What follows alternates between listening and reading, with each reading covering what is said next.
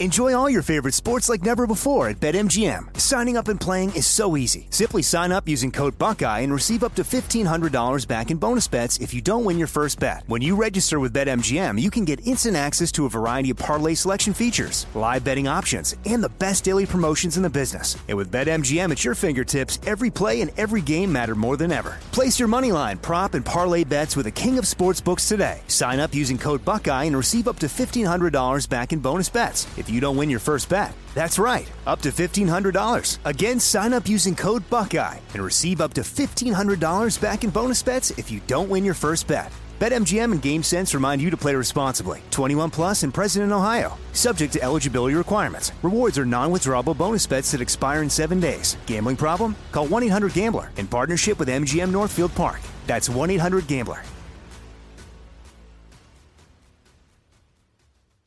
This is your moment, your time to shine, your comeback.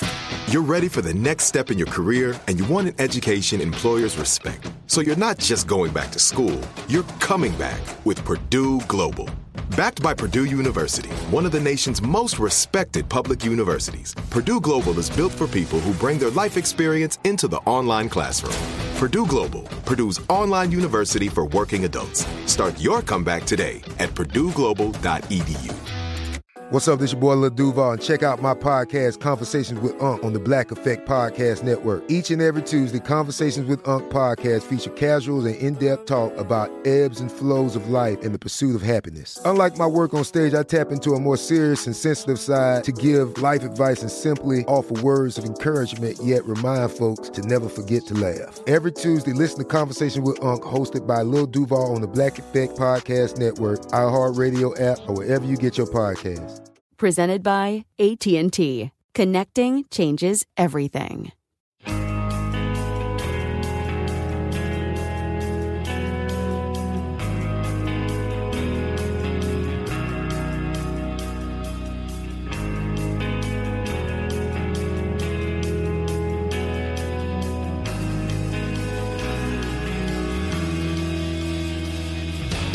Hello, everyone, and welcome to another episode of 100 Words or Less, the podcast.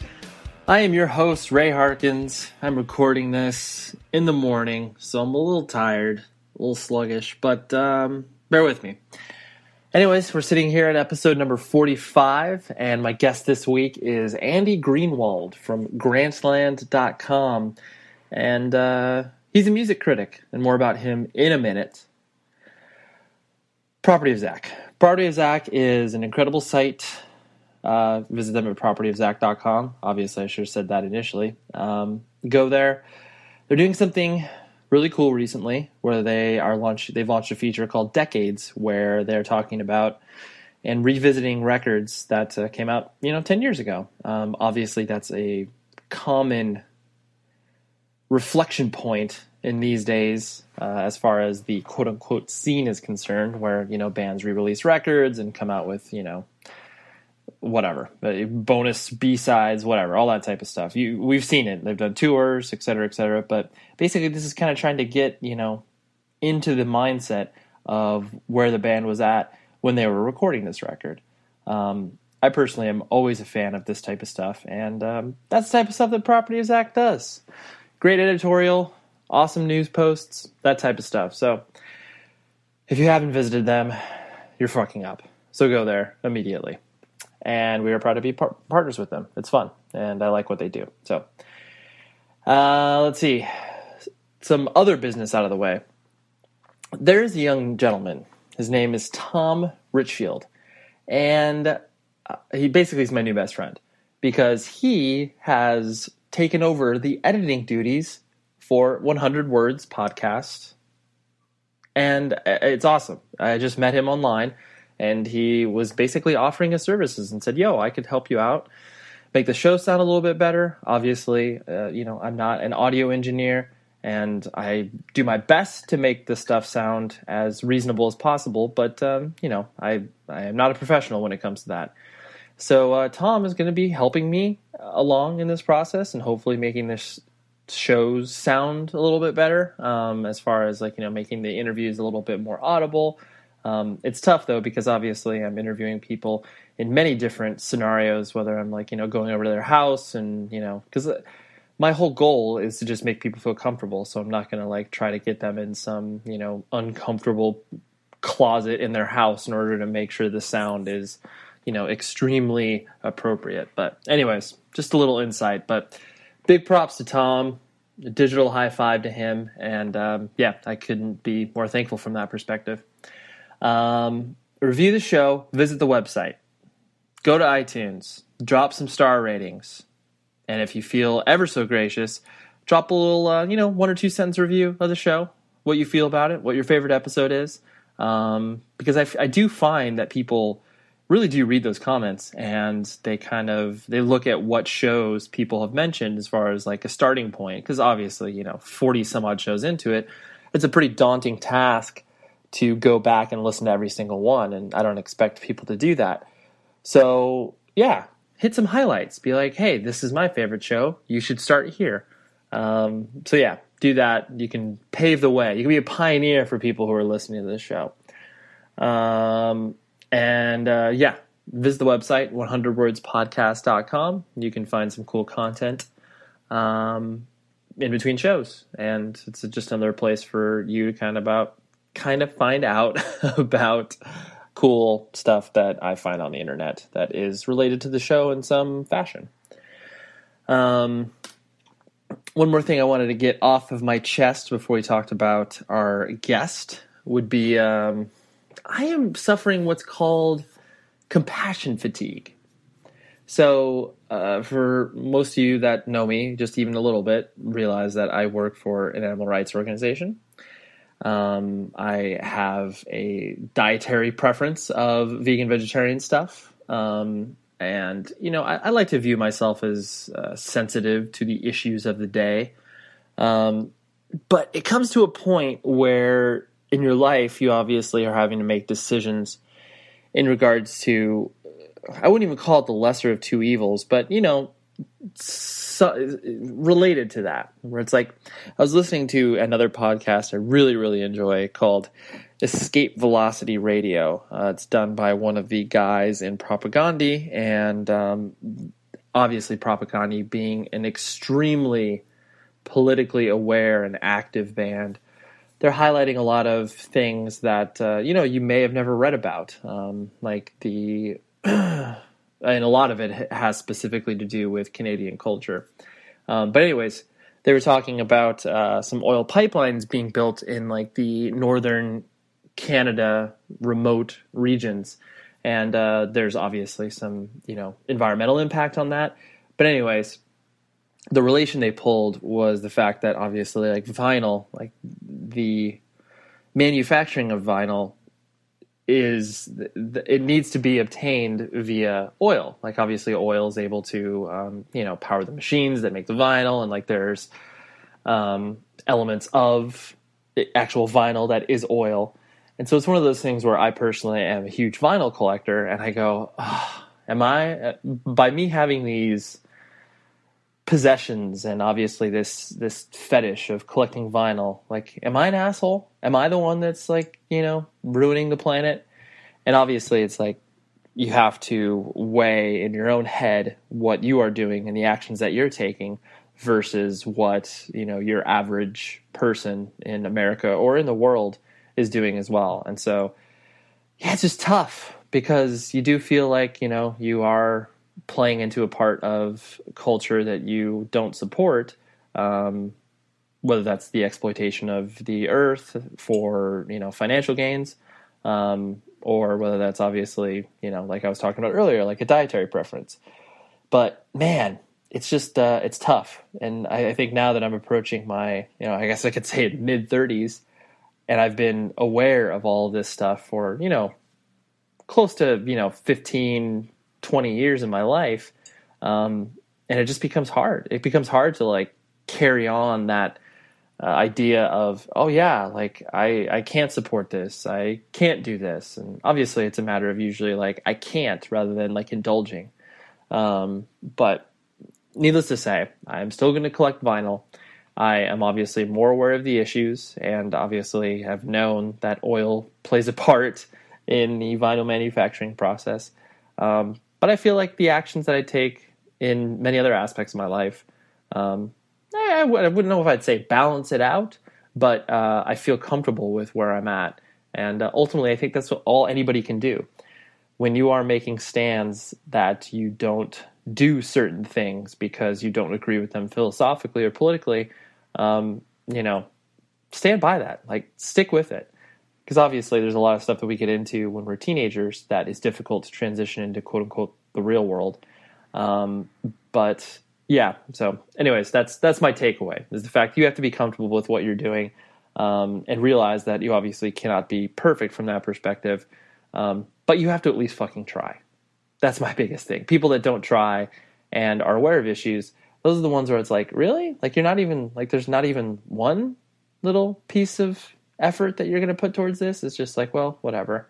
Um, and I get it. Some things are more important to other people, but just try. Try to make this world a better place. As cheesy as that is, and sort of as hippie as that is. But, anyways, Andy Greenwald is our guest. Um, I am a gigantic fan of Grantland.com.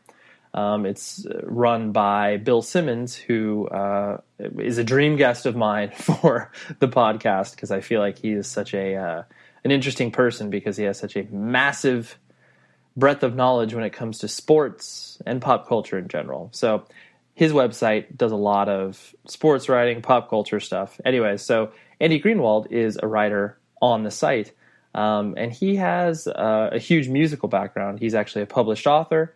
Uh, he's written one uh, nonfiction book called Nothing Feels Good, which is based off of uh, his own experience as kind of an outsider looking in on the scene that was the emo explosion in the late 90s and 2000s, and late 90s and early 2000s.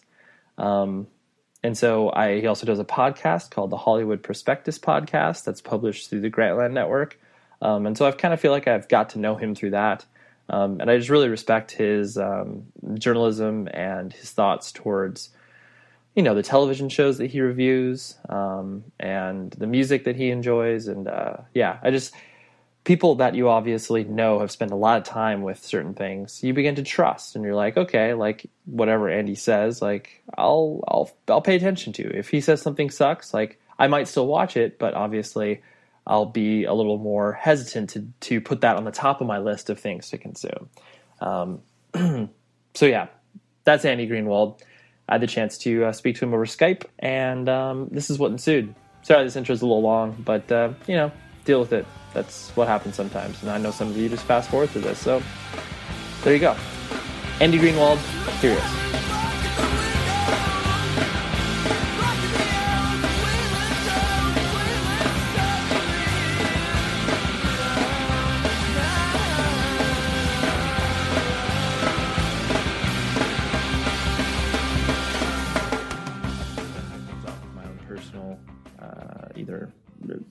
Discovery or knowledge about you as an entity, as a uh, as a professional person. Um, but the I found out about you basically through through Grantland because uh, I am uh, obsessed with anything Bill Simmons has done or has or, or will ever do for that matter.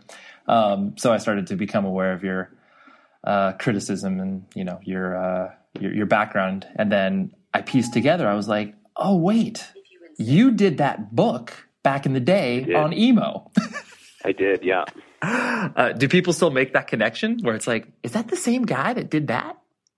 I don't know. I'm actually very curious about that. I mean, it, it those definitely seem like you know um, parts of my life that were separated by a couple of years. So I don't know if the fan base, such as it was, overlaps at all. I, I, there are some people who I know have been communicating with me like via whatever social media is dominant since mm-hmm. then. There are a couple people like that, and then I do get some nice comments every now and again. But um, yeah, I have no way of knowing. Actually, I, am I'd be curious. Yeah, no, for sure. Yeah, you, the only way you do know is when people like me be like, "Hey, I I did this by this," and you're like, "Oh, yeah. okay, there you go." um, and so uh, so yeah, then it just it, it was it was interesting, and then kind of what sparked me to want to have a discussion with you further in this form was uh, I think you were you know reviewing like the, the best music of the year, and when you mentioned the Jealous Sound record, it was funny because like I was like, oh yeah, that record came out this year, and or this year as in like 2012, um, yep. and like record came out in January, and the fact that you had a memory of that, I was like, dude, records that come out in January are difficult to stay on people's lists. yes. but Jealous Sound records come out so rarely, and every second of it may be happening and then not happening because I just know those guys from from the first time they were a thing. Right. So I, it it never left my mind. I, I'm always happy to give them a little more attention. Yeah, no, no, which is awesome. So, and that's why I was like, well, obviously you haven't, you yourself haven't sort of, you know, grown out of that music, which obviously that happens to a lot of people. Well, it depends on the music, but yeah, we can talk about it. Right, right, exactly. But um, so were you, uh, you know, kind of going back to the start? Were you uh, born and raised on the uh, the East Coast in uh, in Philly? Right? Is that where you? Yeah, I'm from Philly. Got it. So like the suburbs or Philly proper? It's funny. Um, I never moved as a kid, but um, our zip code moved. So when I was when I we moved there from from further upstate in Pennsylvania from Wilkes-Barre, PA, when I was one year one years old. And I lived in the same house my whole life through high school. But actually, the the house was technically Philadelphia until I was uh, ten, and then they moved the post office to the suburbs. Oh, okay. so I moved without moving. You, yeah, you moved with being like, oh, I, I really, I've, I've got no control over this. This is what this is what's happening. That's right. um, and so you, uh, you know, are, how was what was your family structure like? You know, did your uh, what did your parents do, and how was your uh, you know brothers and sisters and all that type of stuff? Uh, I'm an only. It's just me, and um, my dad was uh, the deputy director of an organization called the American Law Institute. He was he went to law school but never practiced law. Okay. Um, and my mom was a kindergarten teacher in Center City, Philadelphia. Okay, got it, got it. The show is sponsored by BetterHelp. We all carry around different things that stress us out, right? Like maybe it's something really, really small, like, man, that parking space, it's always taken. And I wish that I would be able to like get it instead of, you know, this person that maybe, you know, is the most courteous and considerate. I know that's something very random, but it's true. We all experience different things throughout the day that trigger us in so many different ways. And there are many times where I have been like, I wish that I had a, a spot or a repository for me to, you know, get this stuff off of my chest. Because if you bottle it up, that is no bueno and then all of a sudden you explode on a coworker or a friend or a family member being like the parking spot. And people are like what are you talking about? That is where therapy comes in. And i love working with betterhelp because i'm a huge advocate for therapy broadly speaking. So if you're thinking of starting therapy please give betterhelp a try. It is so easy because it's entirely online. It's designed to be convenient flexible and suited to your schedule all you do is fill out a brief questionnaire and then you get matched with a licensed therapist. And if you are not vibing with the therapist for any reason, you can switch it out at no additional charge. Get things off of your chest with BetterHelp. So visit betterhelp.com slash Ray today to get 10% off of your first month. That's betterhelp.com slash Ray. Enjoy all your favorite sports like never before at BetMGM. Signing up and playing is so easy. Simply sign up using code Buckeye and receive up to $1,500 back in bonus bets if you don't win your first bet. When you register with BetMGM, you can get instant access to a variety of parlay selection features, live betting options, and the best daily promotions in the business. And with BetMGM at your fingertips, every play and every game matter more than ever. Place your moneyline, prop, and parlay bets with the king of sportsbooks today. Sign up using code Buckeye and receive up to $1,500 back in bonus bets if you don't win your first bet. That's right, up to $1,500. Again, sign up using code Buckeye and receive up to $1,500 back in bonus bets if you don't win your first bet. BetMGM and GameSense remind you to play responsibly. 21 plus and present in Ohio. Subject to eligibility requirements. Rewards are non-withdrawable bonus bets that expire in seven days. Gambling problem? Call 1-800-GAMBLER in partnership with MGM Northfield Park. That's 1-800-GAMBLER.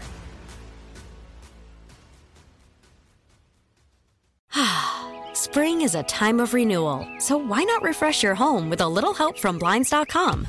We make getting custom window treatments a minor project with major impact. Choose from premium blinds, shades, and shutters. We even have options for your patio, too. Blinds.com invented a better way to shop for custom window treatments. There's no pushy salespeople in your home or inflated showroom prices. Our design experts can help you find the perfect window treatments on your schedule. We'll even send free samples directly to you. Plus, we can handle the measuring and installation for you. Unlimited window treatments installed for just one low cost. And with Blinds.com, you'll always get transparent pricing, no hidden fees. Our free shipping and 100% satisfaction guarantee can put the spring back into your step and into your home, too. Shop Blinds.com right now and save up to 45%. Up to 45% off for a limited time at Blinds.com. Blinds.com. Rules and restrictions may apply we you and I have very similar experiences. I mean, I'm an only child. I think that I think the only childness really plays into becoming obsessed with things. Like that's just I think that's within within like an only child's nature to just be like all right, like I I, I like this and I'm going to become obsessed with it. I'm going to try to uh, figure out a way to uh, make a living out of this obsession. Possibly. I think it's also because we spend a lot of time alone. And uh, when mm-hmm. you spend a lot of time alone, you get good at it, and you have to fill that time by yourself somehow. And you know, it tends to be listening to music or reading comic books, or or both at the same time. Right.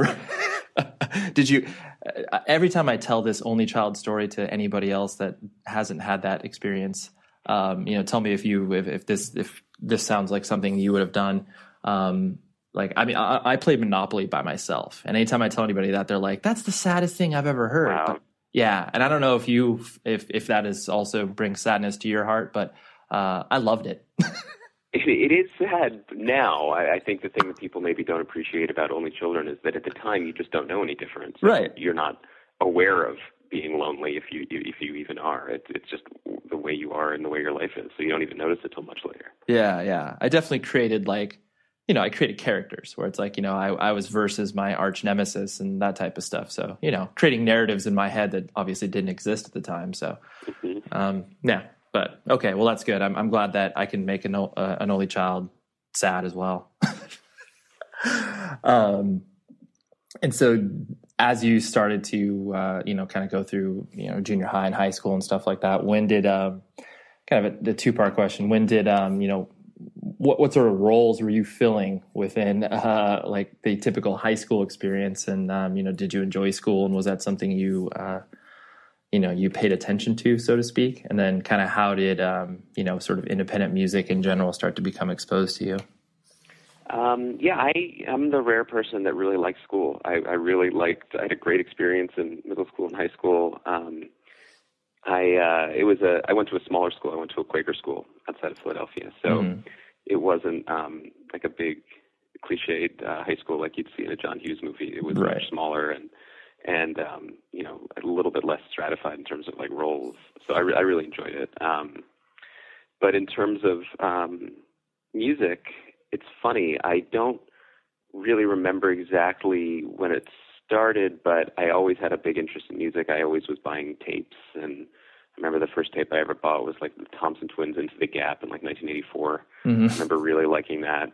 And um, uh, my best friend, all from kindergarten through high school, she and I sort of got really, really into music together. Um, so much so that uh, we both fell really hard for REM right when the album Green came out, mm-hmm. and um, right after the album Green came out, and then few years later, probably like 1990, 1991, we somehow convinced our mothers, who thankfully were also friends, to take us to Athens, Georgia for spring break on a pilgrimage to see where REM was from.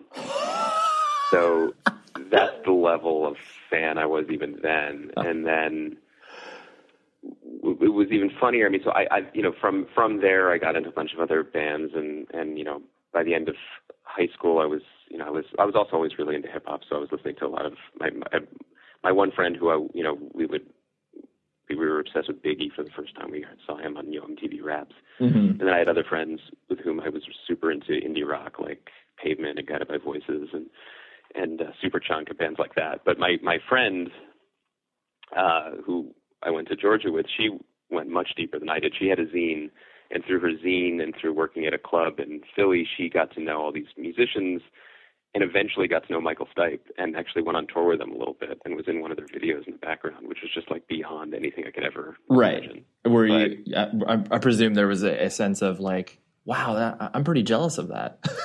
oh, I was super jealous. I couldn't even imagine how that happened. And she was also just much cooler than I was by the end of high school, so she wasn't she wasn't that nice to me senior year. It, probably by senior year she was nice to me again, but right. But yeah, so um, so it's always been there. And then you know get to college and um, you know started to meet people who had like similar tastes in music and similar interests and hmm and um, in terms of writing about music, like it was actually actually Chris Ryan, who I do the podcast with on Grantland, and you know, we we both feel really lucky we get to work together still. Mhm. I met him in the summer of '96. He was the first friend I made who like we both really really wanted to write about music, and we sort of bonded over that, and that's never really stopped. Right, right. And you're, um, I, I wanted to, I mean, because obviously, I'm sure it's an interesting experience. The, you know, like going to a Quaker school, like, um, you know, I mean, because I, I don't even know what that really means beyond the fact that, um, obviously, it, you know, it's the Quakers, like what people typically know of the Quakers. Like, so what, you know, for one, why did you go there? And, um, I guess two, the, um, the, since there was no um, you know sort of atypical like all right there's the jocks that type of stuff um, would you would you on the flip side would you have seen yourself like integrating well within like sort of a, a public high school experience or do you think you would have had a, a completely uh, uh, hateful experience that some people have with high school I don't know. I, I, it probably depends on the school. You know, it, I mean, I, I felt really lucky to be at the school where I felt really comfortable. I mean, I went to the same school from kindergarten through senior year of high school, so I certainly felt comfortable and felt like I belonged there just because I knew it so well and had always been there.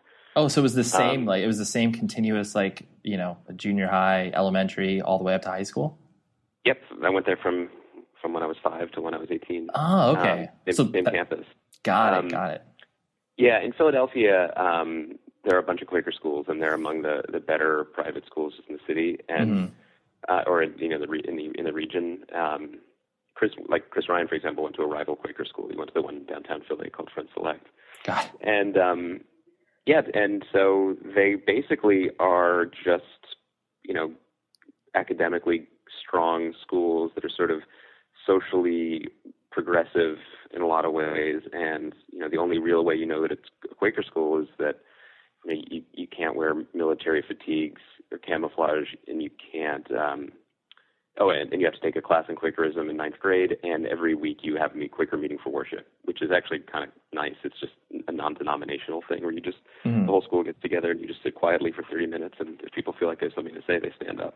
Interesting, interesting. That's because I, I had a I went to private schools for most of my life too. Like, and I, I went to like a Lutheran high school, um, and not particularly because like my parents were overly religious or I was you know extremely curious about religion myself, but it was based off of academics and class size because my mom was a high school my mom was a high school English teacher and she you know knew that the whole you know 40 to 1 ratio wasn't the way that she wanted her son to kind of grow up. And so but yeah but I, I i liked that smaller school experience too um, and then had friends that went to public high schools that were you know kind of cut from the same cloth and they you know they had a, a dreadful experience and so yeah I, th- I mean you enjoyed school i enjoyed school and I, they were both completely unique experiences that people Yeah, the the only difference if I'd gone to the local public school is I would have been one year ahead of Kobe Bryant when he was there, which would have been funny. But I don't think I would have I would have gained very much from that. yeah it's like i don't know if the proximity would have uh, rubbed off on you in any way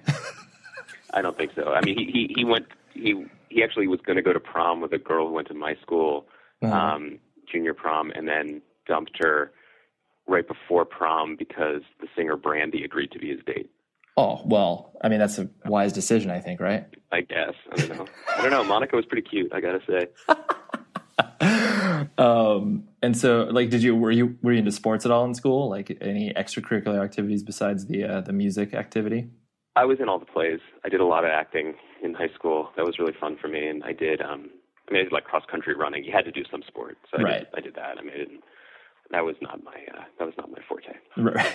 you, you participated in it hmm um, and so the uh, li- like you said, you know, as you uh, graduated high school and then started to kind of, was it like you know, once you started to go to college, you started to wrap your head around the idea of you wanting to write about something that you are passionate about? Um, you know, how did that further manifest itself to where you're like, how do I actually put this into action? Um, yeah, I, I always wanted to write, and then um, I'm trying to think when this falls into place. Like, I Mhm. think um, I went to a summer program. I think, God, when was this? was um, probably like after freshman year of high school. Mm-hmm. Um, it was at Duke. It was called like the Duke Young Writers Camp, and um, it sort of you you went and like I mean it's the nerdiest thing in the world in terms of summer camp. It should tell you everything you need to know. But it was like a thing you went and you and you wrote stuff, but you could take little classes. And I took a class in there was a class in music criticism and music writing, and I remember the guy who was instructing it was like the local. He wrote for the local alt weekly or whatever Mm-hmm. in Durham, and he picked a tape out of his or CD at that point out of his um, advances for us to all like listen to and learn about and then write a review of. And that happened to be the first Pavement album, which is how I discovered them. Wow. And I really enjoyed that experience. And so, you know, I, I subscribed to Spin um, in high school and and a couple other magazines that I really liked, like smaller magazines like Puncture and, and Magnet was being published in Philadelphia. Yep. So so I started to become a fan of like the writers behind the reviews. You know, you started to recognize the people that you really liked, and so I just you know, Spin was the one that I liked the best, and you know there were people who I later got to work with that I really admired, like like Charles Aaron and Sia Michel and Mm-hmm. a bunch of other people.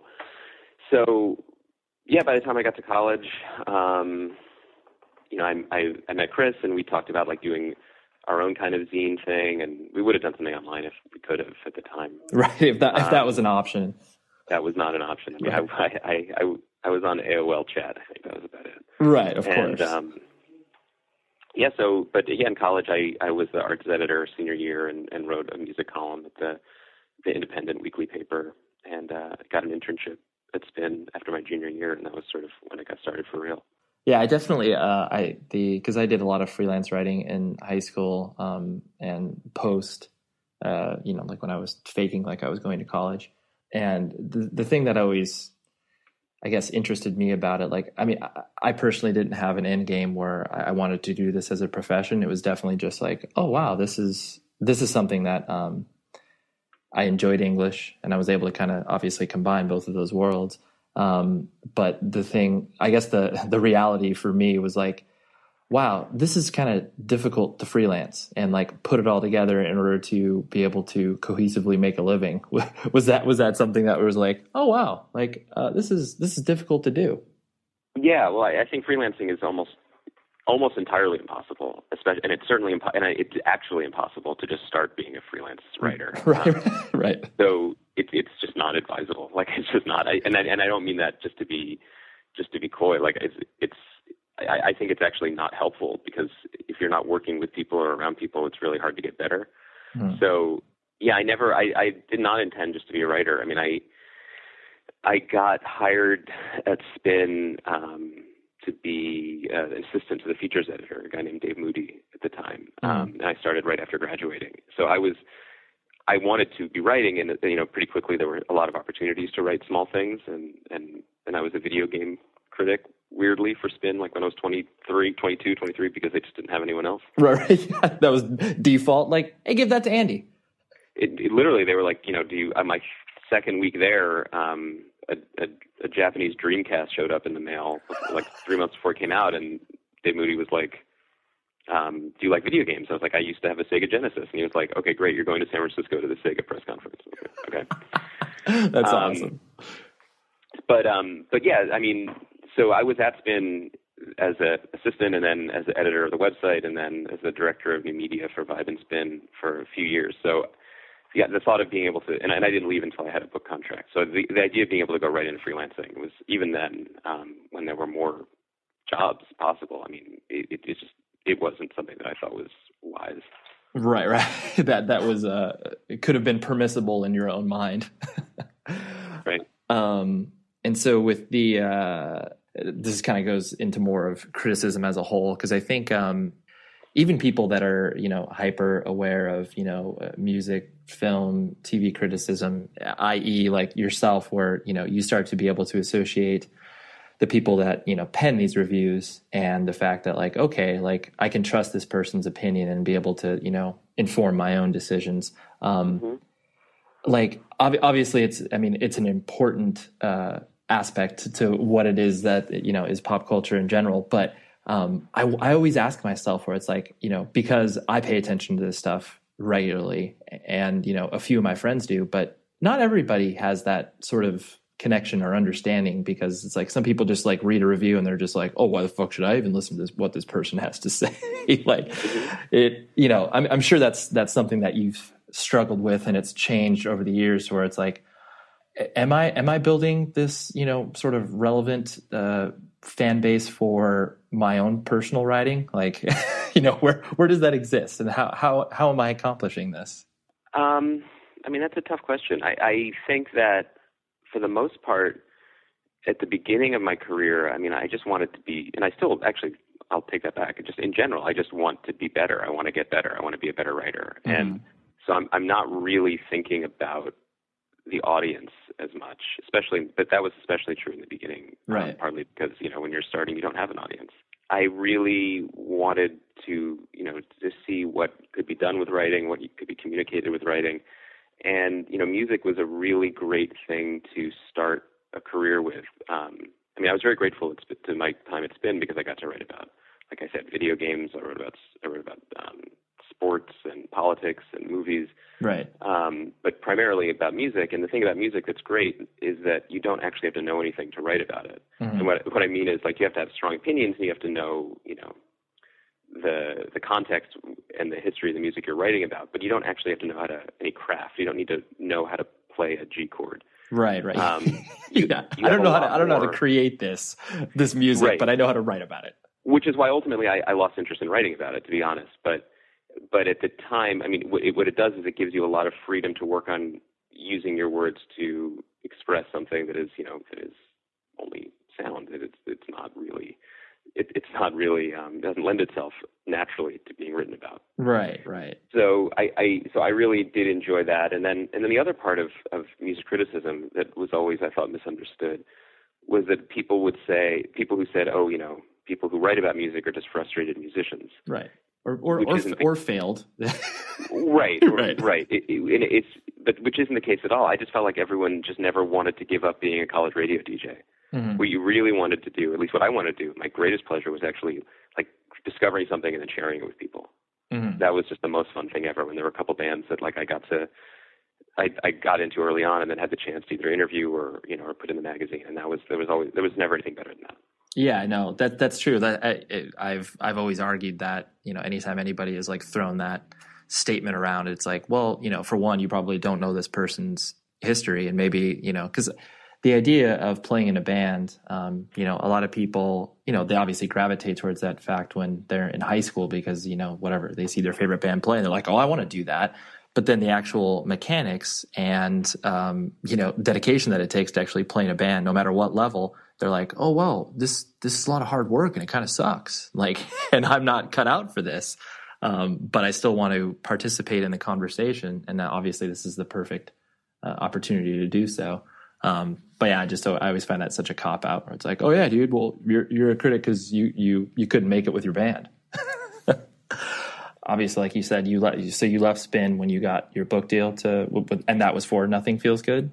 Yeah, um, yeah, it was a funny time. I mean, Spin after like six months, I, I took over as the editor of Spin.com, and and then eventually I was director of new media for Vibe and Spin. I had a staff of like seven, and we were in a we had own office, and we had a video guy, and we were just doing the most amazing stuff. We had all of these bands, every band that we loved, and bands that are kind of big now would come in and play acoustic songs on our couch, and we would record it and video and put it on the internet. But no one really had broadband then, so. Right.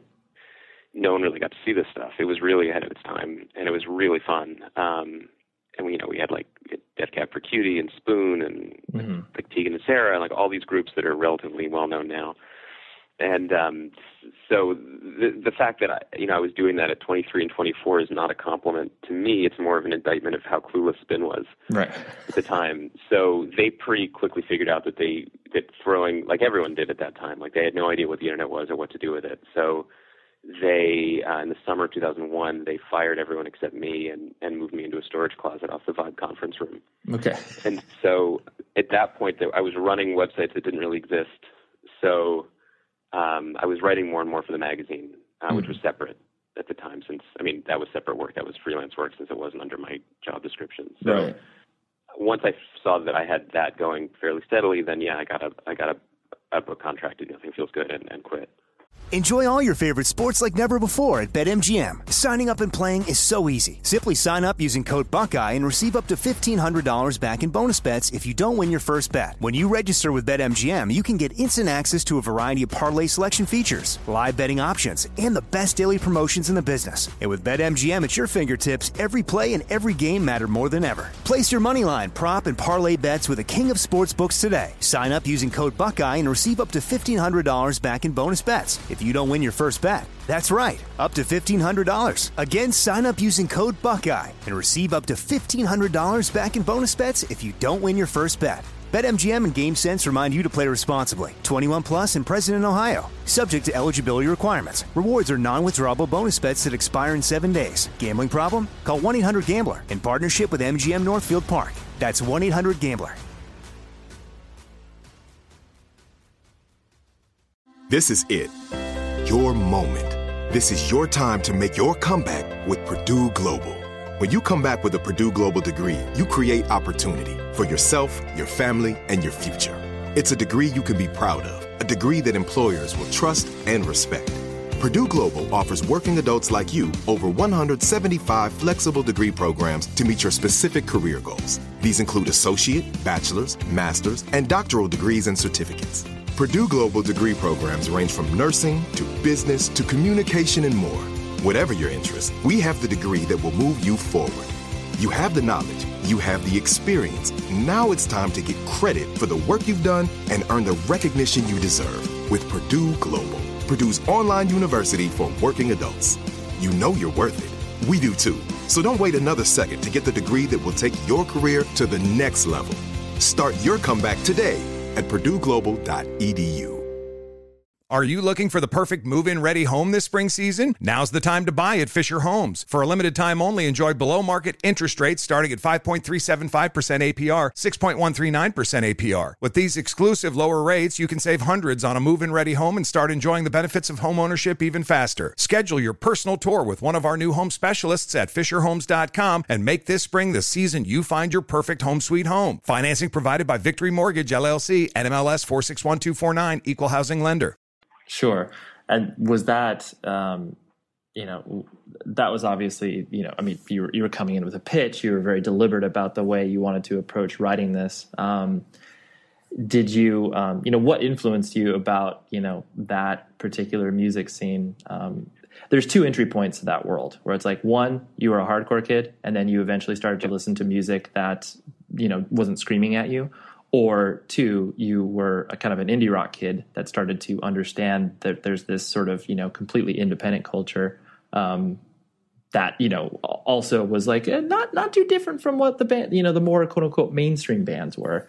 So it sounds like you were that that was the entry point for you. A little bit, not even qu- not quite. Um, mm-hmm. Basically, I was never. I was always an interloper in that scene. I Got was it. not. Um, I came to it completely cold. I remember very well in college when uh, when my taste and and Chris Ryan's taste started to diverge a little bit. When I started to go much more into Britpop and like in indie stuff, and mm-hmm. so I remember going over to his apartment in Boston where he lived and and playing him the new Belle and Sebastian EP and him playing me Promise Ring, Nothing Feels Good. right. Thinking, like, what the hell is this? Right. I did not like it at all. I didn't get it and he was sort of in that scene in Boston. So so I was aware of it only through him, and then and then I started to get a little more a bit more aware of the, the various bands when I was um, running Spin.com. We, we had Saves the Day come in and perform. Mm-hmm. But yeah, my entry into it was completely just uh, driven by work. Um, that my editor at the magazine, one of my editors, Tracy Pepper, assigned me a front of the book piece on Dashboard Confessional, who I'd never heard or sure. heard of, and um, listened to it, didn't get it at all. Went to see a show that ended up being the first, the opening of, of Nothing Feels Good, actually. Um, mm. It was November 2001, seeing uh, Chris play at CBGB's. And it was such an intense and totally foreign experience that that set me off a little bit. Um, right. So writing that story, getting to know Chris a little bit, and then, you know, I guess that same year I'd already Jimmy World's um, Bleed American album had come out, and I'd fallen in love with that album, and right. and uh, Thursday album. So I, I slowly started to get a sense of this, and, and I did a story on Taking Back Sunday, and and I started to sort of sketch it out. But really, what was interesting to me about it wasn't the initially it wasn't even the music; it was the relationship between the fans and the and the identity of the fans, um, mm-hmm. the relationship that they had with the music. So that was really my in. It was really more an it was I had an emotional connection with their emotional connection more than I did with the music, and, yeah. and my connection with the music was really came out of the research that I did for the book. Sure, no, and that's that's interesting because that's what I remember um, I mean, because like I was saying, those entry points, like you know, me personally, it's like you know, I was a hardcore kid, played in bands, and like only was it in like you know 97 or 98 when you know revelation started to put out you know like the texas is the reason record and all that type of stuff. Was i quote unquote allowed to start to listen to music that didn't yell at me? Um, right. and so you know like i was entrenched in that scene because i was going to shows playing in bands doing all that um, and so but i remember when your book came out during that time where it was um, I got your perspective, like where you were coming from, because you know you were, like you said, you were writing it as an observer, like you were yeah. connected to this via that medium. Um, but I remember when that book came out, and people within the quote unquote scene, which is obviously a very vocal minority, people were like, "Oh, fuck that book! Like, you know, this guy doesn't have any idea what he's talking about, and like, you know, he's just." He, whatever like there's obviously you know i'm sure you heard some of those complaints as it as it was uh, rising. Um, but uh, you know, did did you find that there was, I guess, uh, splashback from people being like, "Oh, you know, this is such a, a uh, such a snippet. This doesn't even really dive into anything." I mean, never really. No, I mean, of course, never to my face. Although right, right. I mean, yeah the funny thing about it was, you know, I, I felt totally comfortable because I never made any bones about the fact that I was an observer right. and doing my best to cobble something together. Um, I was also very, very interested in what was happening in that exact moment in 2001 to 2000, 2000 so let's say 2000 to 2003 mm-hmm. um, when the book came out. So it was really more about what tracing something that had, you know, always been a joke as a word, had never ever been able to be defined by by anyone with any um, with any continuity, right, um, or any consistency. Um, something that started as a very specific uh, thing out of hardcore in the 80s, and that hardcore idea of the relationship that's only possible in a very small room, like in a basement, you know, mm-hmm. between the artist and the and the and the fan, and then how, thanks to the you know the the softening of the music and the nationalizing of the scene, um, and then eventually the rise of the internet, the music suddenly we were at this moment we were going to test whether that hardcore hypothesis that you know a one to one relationship between who's on the stage and who's in the crowd um, could that actually be stretched over an entire country? Could a could an indie scene actually be a national scene? Mm-hmm. And um, with the, with a label like Vagrant that I wrote a lot about, what was interesting to me was this idea that they were actually trying to do exactly that, make a national scene. Because even though I wasn't, you know, a hardcore kid or, or into punk, I, I understood more than, you know, not more than, but as well as anyone, what it felt like to have a secret, what it felt like to um, discover a band an old-fashioned way, you know, through a flyer or through, uh, you know, in a, something in a zine. Right. Track down the seven-inch or the record and and play it, and then fight to go to the show, and how all that was sort of defined you. You know, the fact that you were willing to do all of that work. Whereas when I was writing the book in the dawn of the sort of the youthful internet, you know, that we certainly are all living in today, right. you never had to put in that much work anymore. You know, you could download all of um, Rites of Spring's discography in you know a couple seconds and then say that's who you like or you could change yourself the next day yeah and and so that that that aspect of it was really what fascinated me so that's why a large part of the book was not only about that present moment but really about the internet and how i felt like the relationship that came to be thought of as the emo relationship between a fan and a band really was sort of the music was ultimately taken out of it. It really became the relationship that kids had with each other through their at the time LiveJournals and now you know I guess their Tumblrs or whatever else. Right. Yeah. Whatever whatever blogging medium is available. yeah. I mean it's funny like between I, it, it's just so ridiculous now, but like between my two books, I completely they missed I mean, I, my first book has a lot of stuff about LiveJournal. I feel I'm wondering if I have a Friendster joke in my second book, right. like MySpace and Facebook and certainly Twitter. I mean, never made it into any of them. Right. No. Exactly. Yeah. It's it's it's so funny. I mean, because obviously it's like something so ubiquitous one moment, and then all of a sudden it's like, oh yeah, that's a dated reference, and it's like, yep. well, but uh, how could anybody have ever figured that out? um, and so I, I do find it interesting. Like, I mean, like you mentioned, you've written two books, and the um, you know writing books uh, seems really hard. I know that's a very yeah. general that's a very general no. statement, but that that's just, exactly right. That's okay. why I don't do it anymore. that's good. It's like after the second book, it was basically just like this is this is not the direction I want to head as far as my writing is concerned. Yeah, it's incredibly it's incredibly lonely. It's incredibly hard. It's incredibly time consuming, and it's it's very lonely. It's and that and that ultimately isn't very much fun to me. Yeah. Um, if I had another story to tell, fiction or nonfiction, um, in a book, I would be against it. My wife might be against me doing it because it's miserable to be around someone writing a book. Right, but, right.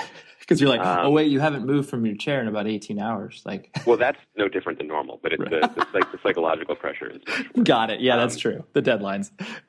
So I, I was, yeah, I, w- I was, I was done with it. It's just, it's, it's honestly, it's, it's unless it's something you're truly passionate about. Um, in which case go for it. I, I just find that it was too much stress and work for for absolutely what was too little reward. Right, right, yeah, yeah, no, and that's yeah, and that's I mean, yeah, that's ultimately the the the vision that I've always had of it too, where it's like you hear about these people who it's like, you know, uh, it's just so laborious, and then once you come out of it, and it's like, oh, I got to enter that world again immediately because that's kind of what you do if you want to become a writer like or i mean a professional writer in the sense of like you're writing books um, and sort of to uh, you know, I obviously don't want to keep you too much longer, but sort of to you know, like where you're at now and like the uh, you know criticism that you're doing for for Grantland and everything like that. Um, like kind of what we were referencing earlier, as far as like you know uh, the the loyalty and the level level of trust that exists um, with you know people that start to follow particular critics and stuff like that.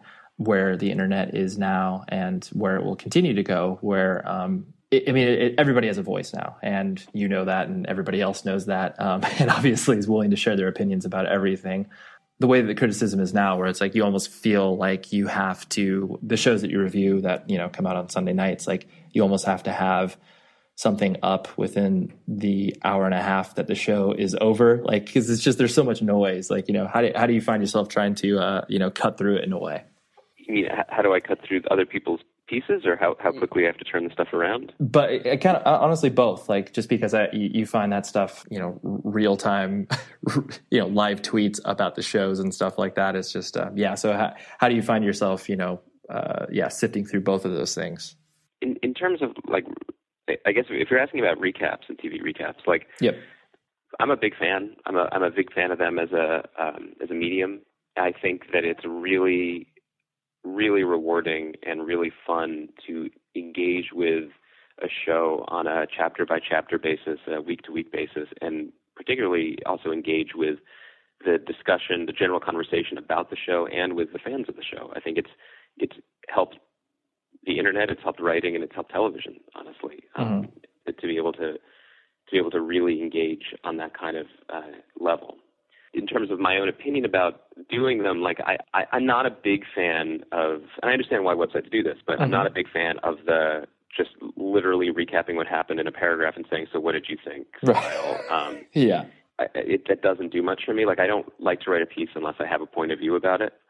So because of that, it takes me a general. It takes me a long time to do some of these recaps, which is why I'm very grateful when that most of these shows give me the chance to see the episodes in advance because. Mm-hmm you know, that uh, usually by the end of the season, networks stop. feel like they won't send you the, the finales in advance, and then those make for some very, very long nights and or long next mornings. Right.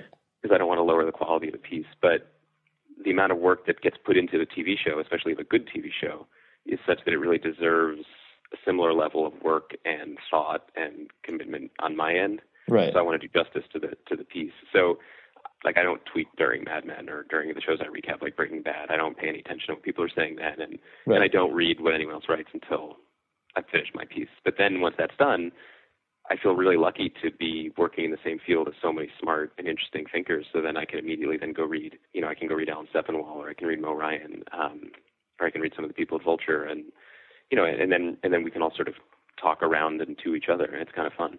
Yeah, no, that's that's what I've like because I mean my own personal relationship, especially from the television perspective, it's like you know like my my my first band's EP. I have a song about uh, how television is is like one of the worst things to you know ever pervade within our culture. Because and I wrote that song like you know late '90s when like sitcoms were um, you know king and then like now i see where my relationship with television is now and you know all those shows that you and the rest of your colleagues at grantland work on as far as uh, the criticism is concerned it's you know it, it's it's amazing in my opinion has you know completely done a 180 and so i do think that everybody that's contributing to the conversation from a criticism standpoint heightens the uh, enjoyment no matter how much a person is committed to you know reading every single recap or what have you.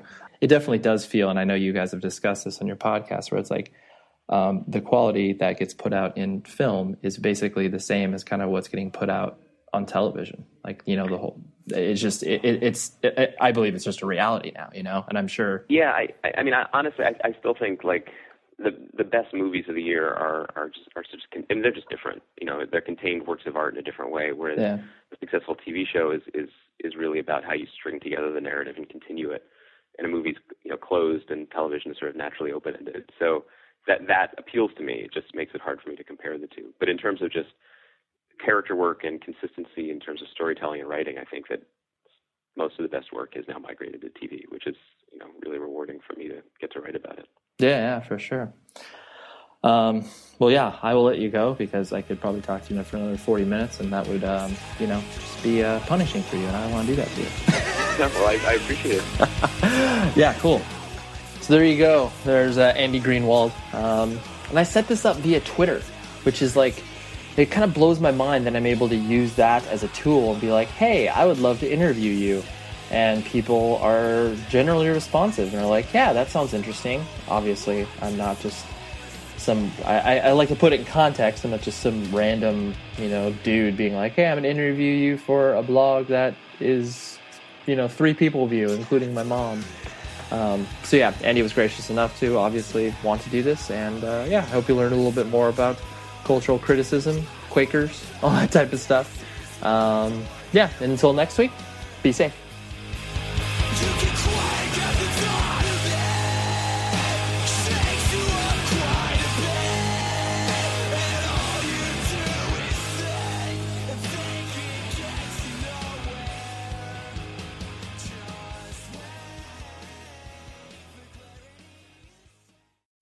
The show is sponsored by BetterHelp. Trust me in saying that no matter who you are, mental health challenges can affect you, and how you manage them can make all of the difference. That's why everyone should have access to mental health support that meets them where they are and helps them get through. BetterHelp provides online therapy on your schedule. It's flexible, simple to use, and more affordable than in person therapy. Connect with a licensed therapist selected just for you. Learn more at betterhelp.com. That's betterhelp.com. With the Lucky Land slots, you can get lucky just about anywhere. This is your captain speaking. Uh, we've got clear runway and the weather's fine, but we're just going to circle up here a while and uh, get lucky. No, no, nothing like that. It's just these cash prizes add up quick. So I suggest you sit back, keep your tray table upright, and start getting lucky. Play for free at LuckyLandSlots.com. Are you feeling lucky? No purchase necessary. Void where prohibited by law. 18 plus terms and conditions apply. See website for details. This is Malcolm Gladwell from Revisionist History eBay Motors is here for the ride. With some elbow grease, fresh installs, and a whole lot of love, you transformed 100,000 miles and a body full of rust into a drive that's all your own. Brake kits, LED headlights, whatever you need, eBay Motors has it. And with eBay Guaranteed Fit, it's guaranteed to fit your ride the first time, every time, or your money back. Plus, at these prices, you're burning rubber, not cash. Keep your ride or die alive at ebaymotors.com. Eligible items only, exclusions apply.